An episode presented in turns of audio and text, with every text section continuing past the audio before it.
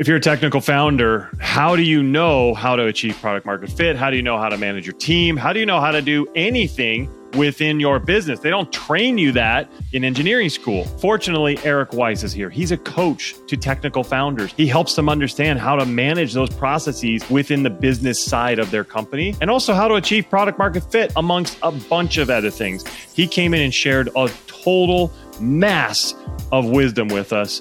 You're going to really enjoy this one. Welcome to Scale Your SaaS, the podcast that gives you proven techniques and formulas for boosting your revenue and achieving your dream exit. Brought to you by a guy who's done just that multiple times. Here's your host, Matt Wolach. And welcome to Scale Your SaaS. Very happy to have you here. Thank you very much for being here and taking time. Our goal is to help you grow your software company. So today, I'm really excited to have Eric Weiss with me. I was on Eric's show a few months ago, and now he has an opportunity to come onto our show because I just love this guy. He's doing some great stuff. Eric, thanks for coming on the show. Thank you so much, Matt. I appreciate it. Uh, happy to be here, and I, I hope I can match your incredible energy. I'm sure you can. I'm sure you can, my friend. Uh, let me tell everybody about you, Eric. So, Eric is an executive coach at Full Cycle Executive Coaching. Eric works with technical founders, CTOs, CPOs, and VPs of engineering and product to intentionally mature with the needs of their business. He helps really develop strong leadership and, and overcome growing pains that people face when they're in that growth stage. He helps executives discover their critical areas for growth, create clear intentions and an actionable plan, and holds them accountable to achieve their goals. He's also the host at Chaos to Clarity podcast. Definitely some great stuff on that podcast. Go check out his show, Chaos to Clarity, right now. Once again, Eric, thanks for coming. I uh, appreciate it. Thank you, man. Absolutely. So tell me, what's going on with you lately? Oh my gosh. Well, you know, the, the life of an entrepreneur, uh, several different irons in the fire. Um, but as you mentioned, you know, I've been, been, uh, been loving and enjoying doing the podcast. Having you on the show recently was a, was a real treat, but, um, being able to talk to some incredible, um, SaaS executives and thought leaders. We just had the CEO of Envision on the show, the CEO of Gong, uh, and some pretty incredible ones coming up that uh, I don't think I want to spoil just yet. But some big names. The momentum's growing, and uh, and again, it's just been a lot of fun. Um, and then also, I, I have a, as I've, obviously I'm an executive coach, and I also have a startup accelerator um, called Chaos to Clarity as well, a Chaos Clarity uh, accelerator. And I'm working with some really great um, early growth stage founders, helping them find product market fit, um, build really incredible teams, and and get to scale. Super cool stuff you're doing. I just love it. So tell me, why did you choose to become an executive coach? Well, it's really it's it's actually just sort of in my DNA. It's always been my leadership philosophy or my leadership style. Um, you know, I grew up obviously as as an engineer. Um, I was an engineering leader and a CTO, and I always just found that I got the best out of people um, when I didn't make it about me, but really made it about them uh, and helping them realize their potential and realizing uh, their goals um, through the vehicle of our of my team and, and our company. Um, so it's just something I've always done, even as a sort of a side business throughout my career. And about five years ago, uh, I started my my own executive coaching business, um, and again, been able to work with some incredible companies. Um, you know, OpenAI, as an example, was a was a client of mine a couple years ago, and had a lot of fun before they went and broke the world. um, you know, and and you know, big companies, small companies, everything in between. But I love helping tech leaders um, become better leaders, build better products, and uh, and actually have some fun while they're doing it. Super cool. I think that's really what it's all about, making sure you have fun. I know that there's a lot of stresses that come with running a business, of course, mm-hmm. but you know, when I look back at some of my early stage companies, I just think about all the fun that we had and the good times. Isn't that right? Yeah. Oh, absolutely. There's a there's a there's actually a Buddhist quote that I like to use that is uh, life is a journey and the destination is death. So you might as wow. well enjoy the ride, right? Mm-hmm. So true. I love that. I think I heard that when you said it. I, I, I remember it, but man, that's so true. And I think it is all about that destination. I want to ask you, working with technical founders, what do you feel are, are some of the differences in how they approach tasks versus, you know, some who have more of a business side background? Yeah. Well, um, yeah. So the, you know, working with CTOs a lot, um, they're definitely a bit more uh, well, I would say sometimes detail oriented, process driven, data driven, um, and which is, you know, um, a blessing and a curse. So they can provide some structure and some rigor to maybe the more uh, flighty or, or impulsive uh, CEO counterparts. Um, but that also does become a challenge when maybe they lack some of the the vision and and and the the story behind what they're doing. So I actually mm-hmm. coach a lot of CTOs to be more story story driven and customer focused, so that they can actually inspire um, the folks on their team. Because uh, uh, you know, uh, against traditional wisdom, engineers are not robots; they're humans. And they actually care about the work that they're doing and the impact that they're having in the world. Um, and many engineering leaders don't do enough to really connect their work to the the customer and the meaning. Yeah, I, I do believe that for the engineers that I've worked with, I think back to some of my CTOs, and I, I feel like they really do care that the product is helping, and it's so cool yeah. to see. And you know, maybe coming in, not being an engineer myself, I might have had a different perception, but I've just really enjoyed my working relationship with them and how they mm-hmm. approach what they're doing. Yeah, yeah, yeah, absolutely. I think we all are looking for meaning and inspiration in our work. Um, and unfortunately, engineering is a little bit downstream or sort of down the assembly line, and they tend to get really disconnected from the customer and, and really from the from the mission. Um, and so I'm always coaching, you know, CEOs, CTOs, engineering leaders, et cetera. Um, find compelling stories with every feature, with every task that you release. Say what what what does what impact is this thing making in the world? I love that. I think that's so yeah. important too because you, you're right. Engineering gets a bit disconnected from mm-hmm. the rest of, uh, or at least from the the customer base, right? And they don't mm-hmm. really have that feel like customer success might, like sales does, of course. And yeah. so I, I, figuring out how they're improving, how they're making impact, how they're helping people out there, I think is critical.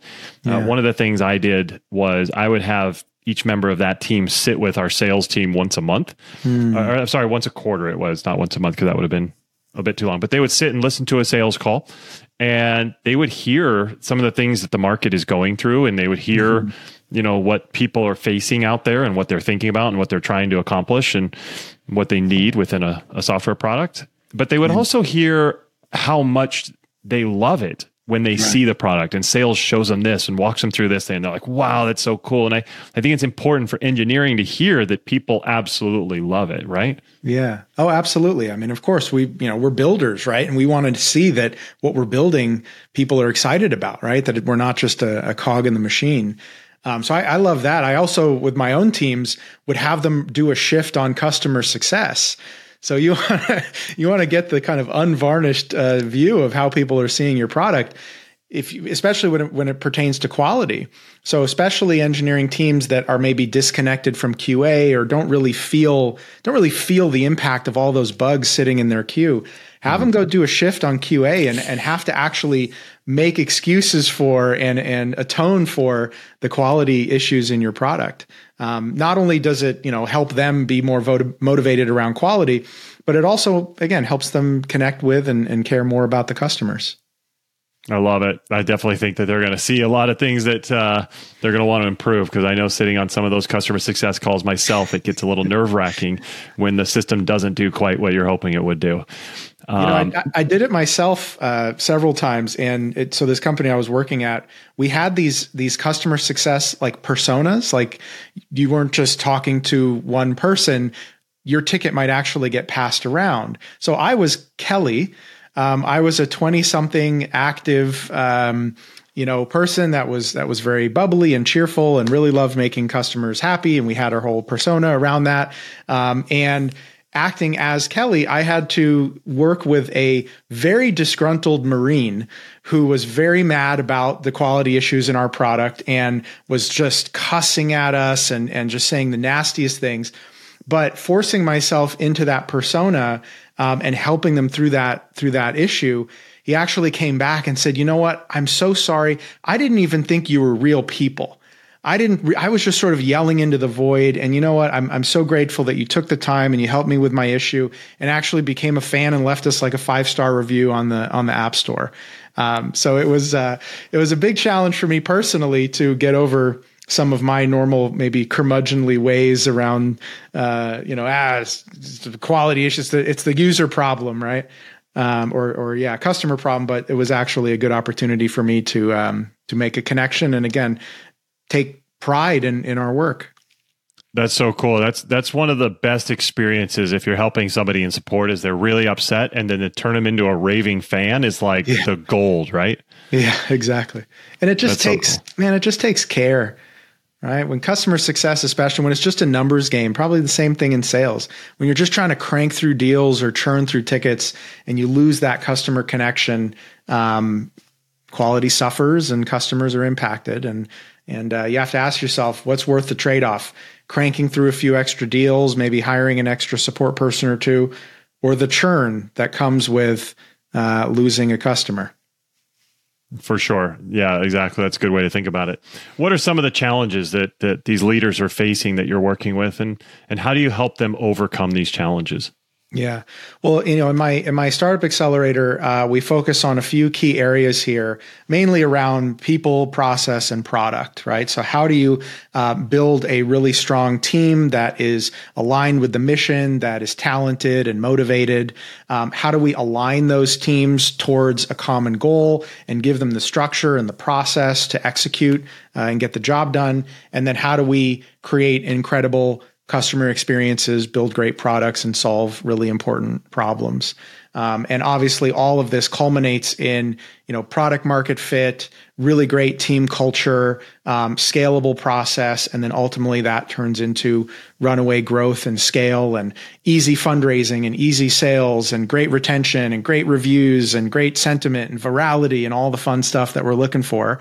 And on the other side of that is stalling, burning money, losing people, overhead, managing teams that aren't performing, sloppy process, quality issues, and ultimately the death spiral, right? So it all kind of comes down to those those few key pillars and that's what we're focusing on every month in the accelerator. I love it. And are you able to tailor your coaching approach? Is something I think about with with our group as well, with our mm-hmm. members. Mm-hmm. Are you tailoring your coaching approach to kind of meet the specific needs of each client? How's that work? Yeah, um, not exactly each each client, but I definitely crowdsource. So I like to say it's it, this is not a a typical. This isn't your your dad's accelerator program. Um, it isn't a course that you kind of jump into and you you run through a structure and there's a demo day and you graduate and we take a chunk of equity. Mm-hmm. Um, this is a an agile process. I'm I'm an agile evangelist, always have been. Um, I, I, use it heavily in my coaching. That's actually where the name Full Cycle came from. Um, is I'm always looking at feedback loops and continuous mm. improvement mm. cycles. And so the same thing in the accelerator. Every few months, I pull my members and gauge what are the biggest challenges that they're dealing with at the time, and then I craft custom. You know, I customize the curriculum towards those challenges. So, for example, this quarter, there's a lot of focus around fundraising. Everyone's trying to go out and raise money right now. It's really difficult. And so I'm having a, a really great expert on fundraising come and do a workshop. And then we're going to do some challenges and some, uh, some exercises around getting our, our, our story straight, getting our pitch really dialed in, doing our market research and, uh, and landing that, that series A. Super cool. I love that. It's uh, the, the ability to be able to take the feedback and take what people need and what's happening right now and and turn it around and get them their their answers is so cool. So well done with that. That's really cool.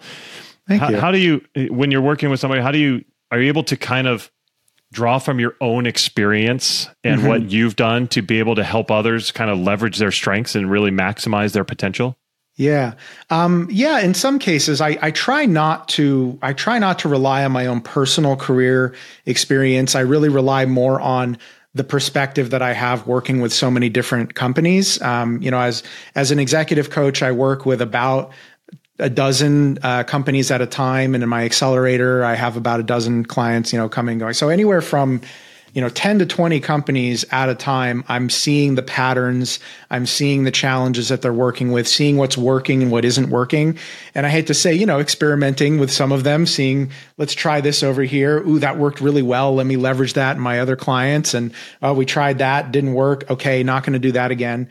Um, so i try to rely more on their experience than my own except when it comes to coaching obviously. Coaching as a leadership style obviously i'm i'm the, you know an expert in that. And so i uh, i lean in pretty heavily in my coaching experience trying to turn these executives into coaches themselves because that's really what it takes to delegate effectively. And that's what scaling up a team is all about is being able to delegate effectively. Um, mm-hmm. it's not about manage you know management is about getting the task done right?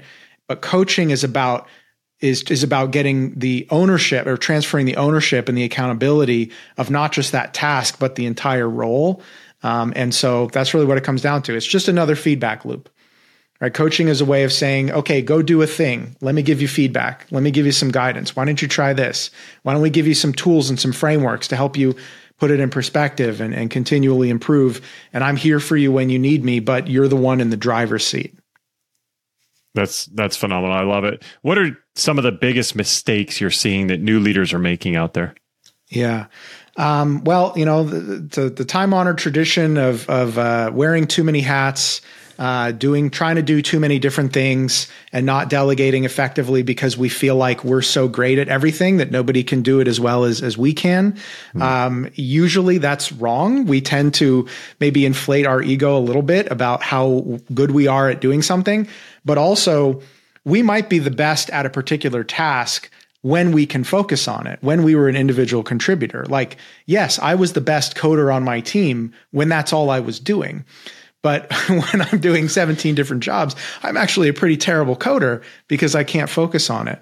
Um, so, not only delegating the stuff that we don't like, but delegating the stuff that we do like or think we're really good at uh, is a really, really common pitfall that um, that many founders deal with. So, not delegating early enough or not hiring early enough for those really critical roles, um, and and not focusing across the business and, and really understanding the big picture of the business. So, I talk about the, the the model that I use is thinking like a founder versus thinking like an executive.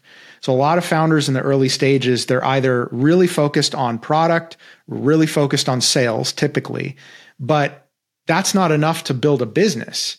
So thinking like an executive is thinking about, well, what are the ramifications of this decision or of this process or of this product across the entire business? And how do we work together? How do we collaborate and coordinate? You know, it's not enough to, to build a really great product. We have to be able to sell it. We have to be able to market it right? We have to be able to to create a business model that that's profitable or a pricing model that fits the market, um, and so on and so forth. So, you know, it's not just about wearing 17 different hats, but it's being an orchestrator of all of these different functions into a, a cohesive whole, and that's something that takes a lot of maturity. Yeah, I, I, totally agree. It definitely takes maturity. I'm glad that they have you helping them with it. Uh, what you. would you say are some of the the qualities and skills that successful executives possess? Um, well, certainly, you know, humility uh, is probably the number one thing. Is just self awareness of understanding what our strengths are and what our weaknesses are not to the extent that it creates self doubt uh, or that it creates hesitation, because we also have to act decisively, uh, even if we don't have all the information or all the skills. Um, but just that self awareness that even if things are going incredibly well for us, um, there is luck involved, and there are other people that are that are helping us get there. Um, so I would say is is the the number one thing. The other one would be, I would say, a resiliency or almost a buoyancy, if you will, that that challenges are going to come. You're going to take knocks, you're going to take hits, and you got to be able to continue to push forward uh, without letting it, you know, get you down or or um, I, I, call it uh, acting or leading out of confidence versus leading out of fear. So some of us, when we get knocked, we get fearful right? We're afraid. We don't want it, that hurt. We don't want to get hit like that again. And mm-hmm. so then mm-hmm. we hesitate, we pontificate, we get stuck in analysis paralysis. Um, instead, we have to lead out of confidence. So actually, one of the things I do is I actually do a kind of a, a meditation exercise where I have my clients, you know, close their eyes, take a few deep breaths, and think about that thing that was really scary for them. It could be, you know, when when we lost a big client, or I had to fire a bunch of people, or we didn't make that fundraising, or we were almost out of, you know, we didn't make payroll. Okay, where do you feel that in your body? It's usually down in your gut somewhere. It's like a I'm feeling it right now. It's kind of this like tingly, yeah, right? Yeah, right. That tingly, crackly feeling down in your gut. Okay, now think about a time where you were really confident when you when things were flowing, when you were you know at the top of your game, and how does that feel? Okay, I'm feeling like a chills up like up in my shoulders. I'm feeling right now, right? So now when I'm faced with a challenge or faced with a big decision, take a moment and say, what am I feeling right now? Am I feeling that crunch down in my gut or am I feeling that tingle up in my shoulders? Mm. That tells me, am I leading out of confidence or leading out of fear? Mm. And depending on what I'm doing, if I'm feeling that fear, I got to reset. I got to challenge my assumptions, challenge my decision, and get to a place where I can feel some confidence. That's next level. That's amazing stuff, Eric. I love it. So, you know, as we wrap up here, what advice would you have for early stage software leaders? Yeah. Um, you know, first and foremost, uh, I would say don't worry about the money, don't worry about the product. Focus on the people that you're serving. I call it find your tribe. So focus mm-hmm. on a group of people who you want to make a difference in their lives, in their world. Um, and th- there will be an overabundance of problems and an overabundance of solutions and potential products you can build. So don't get tied to the product. Don't even get tied to the problem, but become incredibly passionate and obsessed with your customers, um, build that empathy, build that connection with them. That's going to be the thing that's going to get you to stand up and dust yourself off and keep going when times get tough. That's going to be the thing that's going to create raving fans and loyal, you know, loyal advocates for you um, because you're really putting them, you know, first and foremost. Uh, and then do the same thing for your team as well, right? Make sure that you're hiring people not just because they can do a task or do a job, but because they're, I, I, call them your Avengers, right? They're your superheroes. They're all unique. They all have complementary skills, um, and, and, you know, become that coach that they need to realize their full potential. And they're going to do great things for you. Phenomenal advice. I love it. Couldn't have said it better myself. This has been awesome, Eric. I really appreciate you coming on and sharing all your wisdom with us. How can our audience learn more about what you're doing?